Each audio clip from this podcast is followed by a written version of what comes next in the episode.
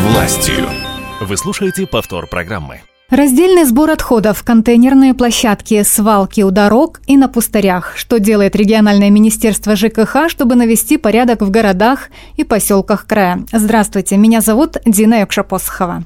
Сегодня в программе «Диалог с властью» говорим о деньгах, правилах и порядке, которые связывают нас с темой «мусорная реформа», а проще «Сколько стоит мусор?». Вопросы вы можете присылать на наш эфирный WhatsApp плюс 7 909 840 тысяча ровно.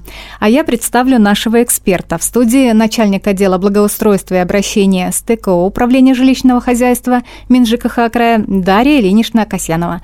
Дарья Ильинична, здравствуйте. Добрый день. Итак, наша программа подготовлена вместе с Главным управлением губернатора и правительства края по работе с обращениями граждан, организации контролю поручений. Именно туда поступают вопросы, на которые отвечают тем, кто их прислал. Но а мы предполагаем, что некоторые ответы будут интересны и нашим слушателям. Мы выбрали самые актуальные.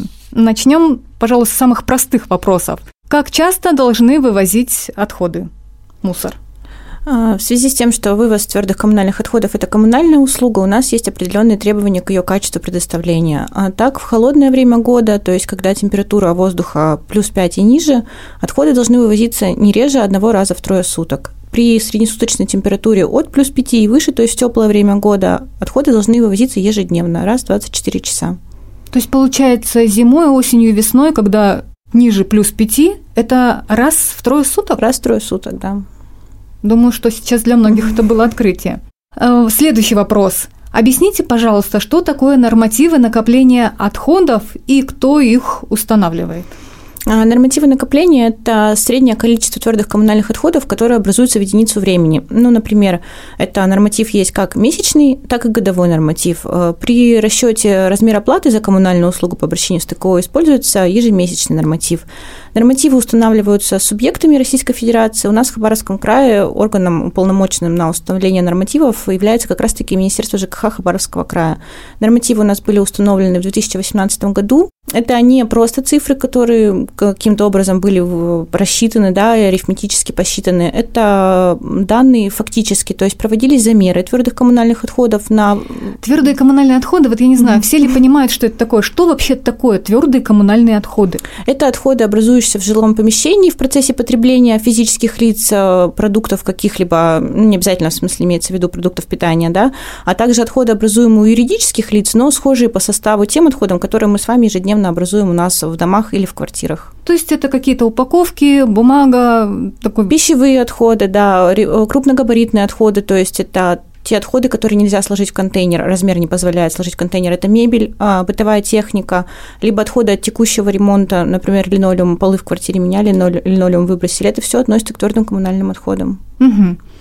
И вот если мы говорим о нормативах, вы начали говорить, как рассчитываются эти угу. цифры, чтобы обычному человеку понять, за что он платит, когда видит в квитанции выставленный угу. счет. Из чего это все складывается? Конечная цифра, да, которую потребитель должен оплатить за оказанную услугу, складывается из норматива утвержденного и тарифа, э, утвержденного также комитетом по ценам и тарифом правительства Хабаровского края. У нас утверждены в Хабаровском крае льготные тарифы на услугу по обращению с ТКО в зоне деятельности номер один рекоператора, это в городе Хабаровске и районе Лозо, то есть там, где конкретно работает региональный оператор, у нас тарифы снижены значительно по сравнению с экономически обоснованным тарифом, и разницу мы компенсируем из краевого бюджета. А все-таки к нормативам вернемся. Вот сколько каждый человек может производить этого самого мусора, чтобы он входил в те суммы, которые ему присылают в квитанциях?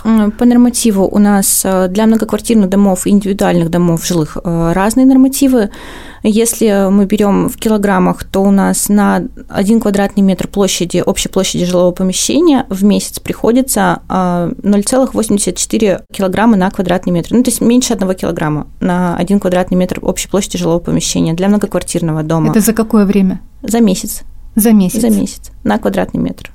То есть в среднем одна семья, проживающая, ну, допустим, на 50 квадратах, должна выносить сколько килограммов мусора вот так вот сложно посчитать, наверное? А, нет, почему? Это можно посчитать. То есть, смотрите, у нас а, преобладает а, среднестатистическая семья из трех человек. Но у нас угу. сейчас расчет идет по общей площади жилого помещения, и средняя площадь квартиры это как раз-таки 50 квадратных метров, да, о которых вы сказали. Угу. То есть, если менее килограмма и умножить на 50 квадратных метров, это около ну, 40 с чем-то килограмм в месяц мусора твердого коммунального это просто, мне кажется, сейчас каждый слушатель так mm-hmm. считает, выношу я столько мусора mm-hmm. или не выношу, сколько Вообще весит этот пакет. исследования в Российской Федерации, mm-hmm. публично-правовая компания «Российские экологические операторы», и было посчитано, что в среднем каждый житель э, России в, в месяц производит, э, в день, прошу прощения, производит не менее килограмма твердых коммунальных отходов. То есть в месяц на человека примерно приходится 30 килограммов мусора.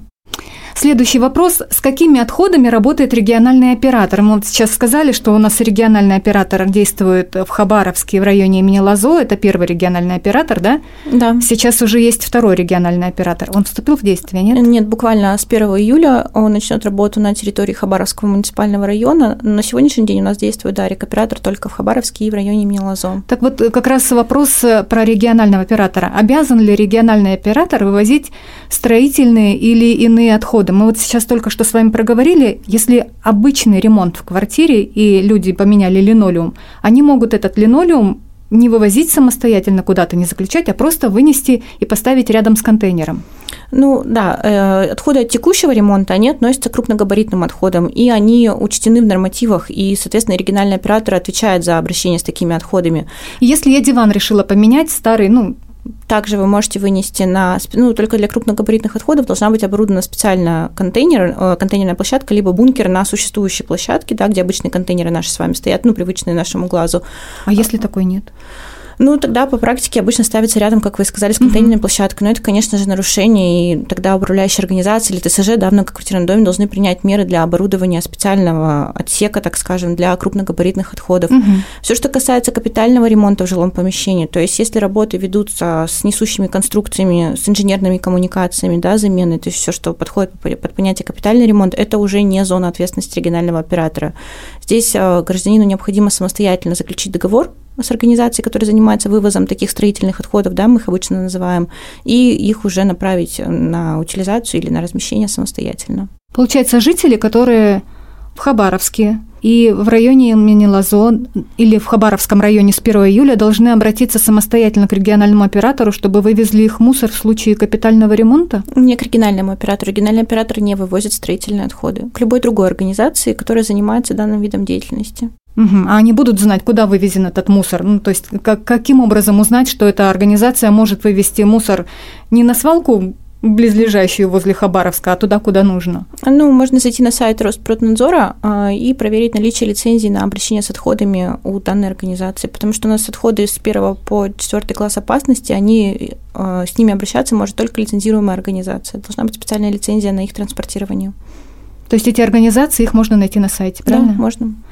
Я еще раз напомню телефон, на который вы можете присылать вопросы. Плюс 7 909 840 тысяча ровно. Это наш эфирный WhatsApp. Обязательно все вопросы мы передадим в Министерство ЖКХ. Вы получите на них ответы. Ну а если будут такие вопросы, на которые мы сразу сможем ответить, то вы их услышите в нашем эфире.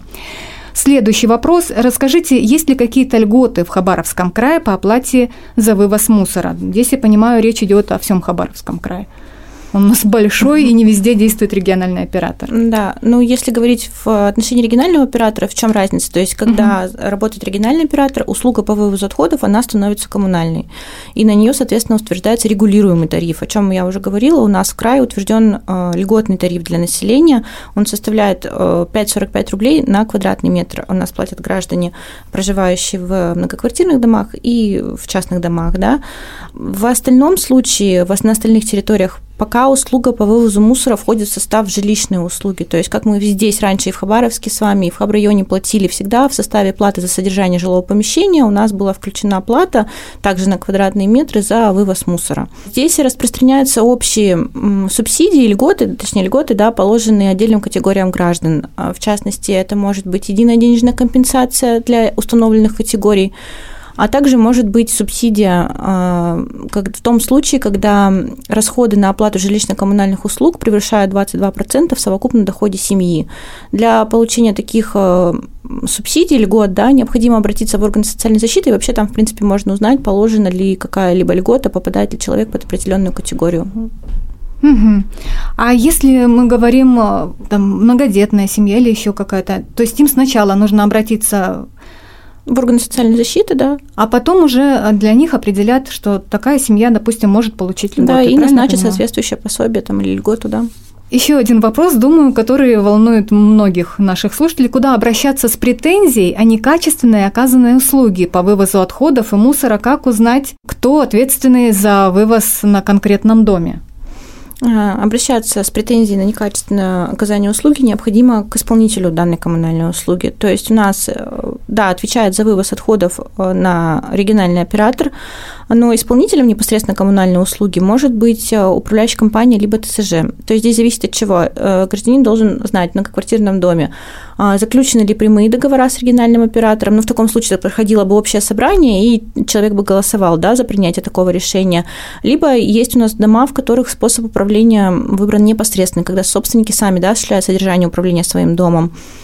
И третий случай, когда способ управления выбран, например, проголосовали за назначение управляющей компании, но не реализован ввиду каких-либо обстоятельств. Mm-hmm. В таком случае э, граждане должны обратиться к региональному оператору с, с жалобой, да, с претензией, а, составить акт о ненадлежащем оказании услуги, и при подтверждении факта ненадлежащего оказания будет произведен перерасчет соответствующий.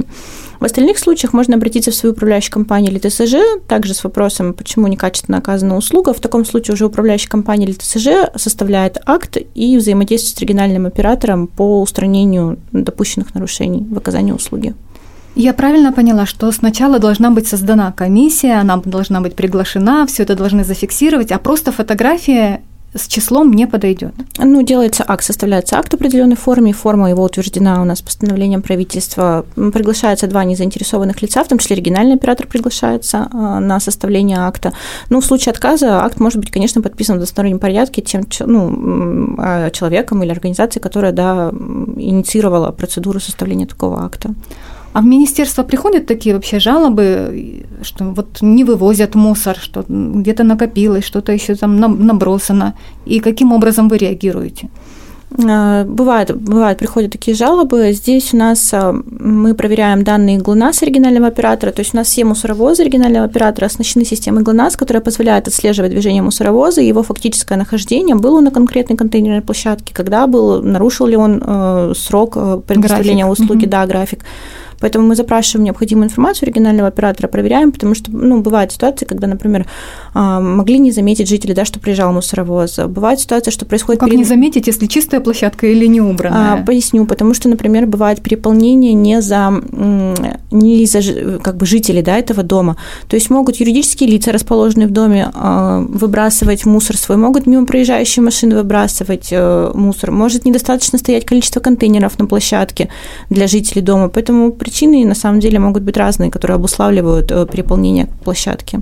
Здесь нужно разбираться в каждом конкретном случае, почему так произошло, и принимать уже меры в соответствии с той причиной, которую выявили. Угу. А вот э, вопрос от слушателя, который пришел на наш WhatsApp, плюс 7 909 840 тысяча ровно. Сортировка мусора – это здорово, но по факту в Комсомольске на Амуре все сводится на полигон твердых бытовых отходов и не перерабатывается. В Комсомольске на Амуре а, в прошлом году э, у нас была федеральная субсидия на приобретение контейнеров для раздельного накопления для Хабаровского края. По итогам конкурса субсидию получили город Хабаровск, в том числе Комсомольск на Амуре. В Комсомольске на Амуре было закуплено 199 контейнеров а, для раздельного накопления отходов. Они все были установлены на территории города. И на территории города осуществляет деятельность а, одно крупное предприятие, это фирма «Сталкер», которая занимается сортировкой мусора и его переработкой. То есть у нас отходы, которые накапливаются в контейнерах для раздельного накопления, могли жители города видеть, это желтые металлические контейнеры для накопления пластика, либо серые металлические для накопления бумаги, они направляются на переработку. Отходы, только не подлежащие переработке, уже направляются на полигон, на размещение захоронения. А вывозятся они теми же машинами? Нет, которые... раздельно накопленные отходы по законодательству не должны смешиваться с обычным бытовым мусором, поэтому они вывозятся отдельными машинами. То есть на это просто должны обратить внимание жители Комсомольска. Если вот на самом деле такая, такой вопрос существует, куда обратиться, чтобы поняли, что действительно то есть где-то нарушение есть? Куда это нужно обратиться, если это Комсомольск? Ну, можно попробовать обратиться в администрацию города. Я думаю, они проконсультируют и расскажут, э, откуда с конкретной площадки, какой угу. контейнерный, да, куда уехал мусоровоз. Угу. Еще один вопрос, он связан с дачными участками. Можно ли отказаться от оплаты за вывоз мусора с дач? Нет, нельзя. Э, все собственники твердых коммунальных отходов или лица, в которых э, в процессе жизнедеятельности которых образуются твердые коммунальные отходы, обязаны заключить договор с региональным оператором. Это законодательно установленная обязанность. Отказаться от заключения договора нельзя. То есть так или иначе люди будут платить.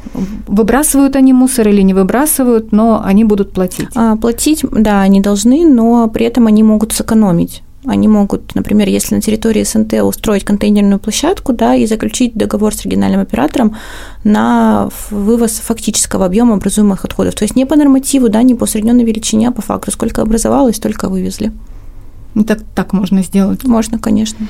Я напомню, что в студии начальник отдела благоустройства и обращения с ТКО Управления жилищного хозяйства МинЖКХ края Дарья Ленишна Касьянова, и мы с вами разговариваем о том, что волнует каждого из нас, потому что с этой темой сталкиваемся ежедневно. Следующий вопрос. Как проверить, что оплата за вывоз мусора начислена верно? И что делать, если суммы указаны неправильно? Куда обратиться? Необходимо внимательно посмотреть свою квитанцию, то есть платежный документ да, на оплату этой услуги. Квитанции могут быть разные, как непосредственно выставленные на отдельную эту коммунальную услугу, э, так и могут быть в составе единой квитанции, где все остальные жилищно-коммунальные угу. услуги. В любом случае, в любой квитанции указан номер телефона, по которому можно звонить для по вопросам начисления платы. Можно позвонить по этому телефону и проконсультироваться, почему конкретно какие цифры да, указаны. Там окажут всестороннюю помощь. Ну, то есть человек может и сам, посмотрев по, по нормативам, просчитать, верно ли указано, это все мы нормативы называли, да, и в то же время обратиться, если это в Хабаровский район имени Лазо, к региональному оператору и спросить? По телефону, указанному в квитанции. Не везде региональный оператор самостоятельно выставляет квитанции. Есть, угу. где управляющая компания или ТСЖ единая квитанция, там выставляется плата от их лица, не от лица регионального оператора. Можно зайти на сайт регионального оператора, а, там указаны действующие тарифы, в том числе экономически обоснованные льготные тарифы и нормативы указаны, и можно самостоятельно просчитать плату. Также можно зайти на сайт Министерства ЖКХ, там тоже есть у нас вкладка «Мусорная реформа. Обращение с твердыми коммунальными отходами», там также есть у нас приказ размещен, которым утверждены нормативы, и тарифы можно посмотреть на сайте Комитета по ценам правительства Хабаровского края. Дарья Ильинична, еще вот такой вопрос. А в каком порядке заключаются договоры на оказание услуг по обращению с твердыми коммунальными отходами и чем установлен данный порядок? А, порядок у нас установлен правилами обращения с твердыми коммунальными отходами, утвержденными постановлением правительства Российской Федерации номер 1156. Порядок, он регламентирован данными правилами, в договор на оказание услуги по обращению с твердыми коммунальными отходами он заключается на условиях типового договора с момента начала деятельности регионального оператора. А потребитель имеет право направить заявку региональному оператору для заключения письменного договора. При этом хочу отметить, что отсутствие письменного договора не влияет на обязанность по оказанию услуги региональным операторам и не освобождает потребителя от оплаты данной услуги. Mm-hmm. А, то есть независимо был заключен письменный договор, вот с 1 июля 2022 года а, все Оператор вступает, вступил да? Да, в силу, и все договора считаются заключенными на условиях типового договора. Если организация, да, но же не только физические лица заключают договор, но и организации, юридические лица, например, хотят поменять что-то в этом типовом договоре, например, способ коммерческого учета, они уже, конечно, тогда заключают письменный договор с региональным оператором.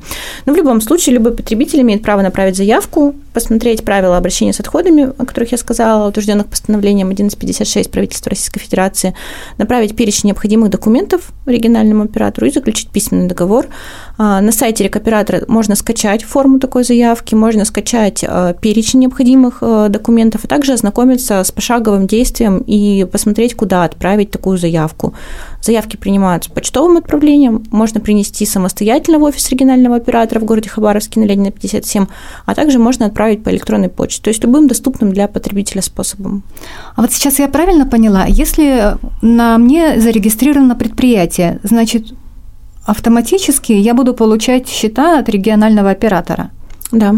То есть не, независимо индивидуальное предприятие, ООО или другая какая-то компания. Неважно форма собственности, также все собственники отходов, юридические лица, индивидуальные предприниматели, они э, обязаны заключить договор с региональным оператором обязаны заключить, но вы говорили, что он заключается автоматически на ну, момент на условиях действия. типового, да, мы не можем отказаться, поэтому вы не можете отказаться, у вас заключен типовой договор, и вам, соответственно, приходят э, счета на оплату в рамках этого договора. Тогда вот вопрос еще один. Если какая-то компания, магазин, допустим, выбрасывает свой мусор, свои отходы в мусорные контейнеры частного дома, ну не частного, а многоэтажного дома. Угу. Как в этом случае быть? В этом случае э, у нас есть э, санитарные нормы и правила, да, которые говорят, что все хозяйствующие субъекты должны оборудовать для своих нужд контейнерную площадку. Необходимо всем юридическим лицам, да, при наличии возможности территориальной, конечно, здесь это стоит учитывать этот фактор, создавать площадку.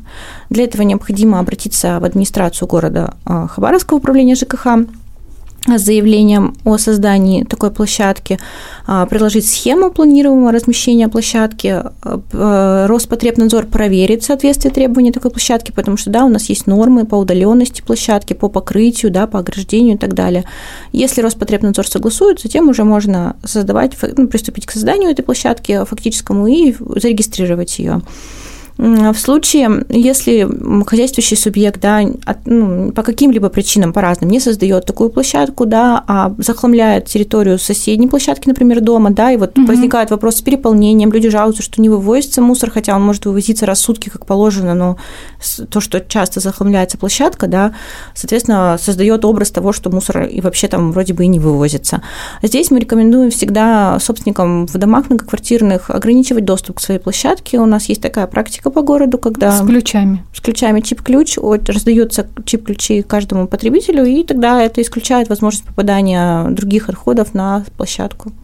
Ну, то есть такая практика сейчас уже в городе активно ведется, да? Она велась и до оригинального оператора, я хочу отметить, во многих домах во дворах она была, и сейчас она также, да, активно применяется. Люди ограничивают доступ к своей площадке. Я благодарю, что вы разъяснили нашим слушателям такие, может быть, для кого-то легкие вопросы, для кого-то сложные. Напомню, что в нашей студии была начальник отдела благоустройства и обращения СТКО Управления жилищного хозяйства МинЖКХ края Дарья Ильинична Касьянова.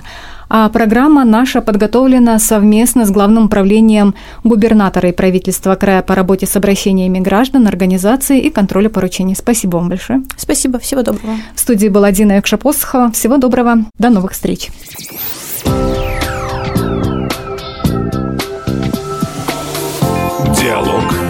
С властью.